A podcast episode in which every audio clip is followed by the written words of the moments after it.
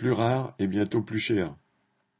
Lors de son discours prononcé le 30 mars au bord du lac de Serponçon, dans les Hautes-Alpes, Macron a présenté son plan de 53 mesures destinées, selon lui, à améliorer la gestion de l'eau et à faire face à la menace de pénurie. En fait de plan, la politique de Macron en ce domaine se résume à demander aux consommateurs de faire preuve de sobriété.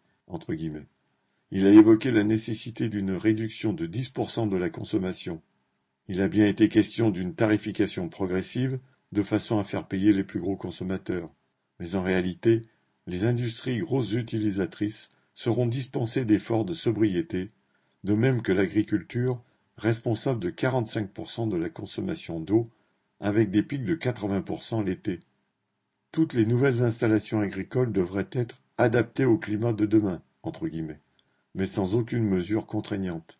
Les contraintes seront réservées à la population, appelée à limiter sa consommation d'eau quand elle se lave les dents et pour celle à petit budget, à espacer les douches ou à récupérer les eaux usées. Macron a reconnu qu'un litre d'eau sur cinq est perdu par manque d'investissement dans les canalisations les fuites dépassant même 50% dans 170 points noirs de l'Hexagone.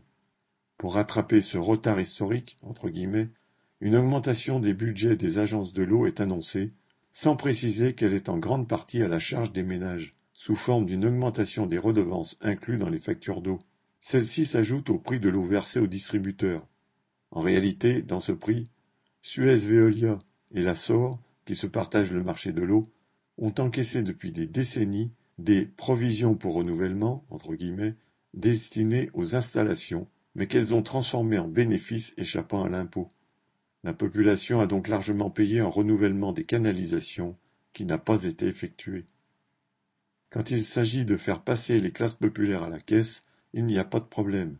Mais le robinet à profit de Suez, Veolia, SOR et de tous les capitalistes de l'industrie et de l'agriculture reste largement ouvert. Jean Sandé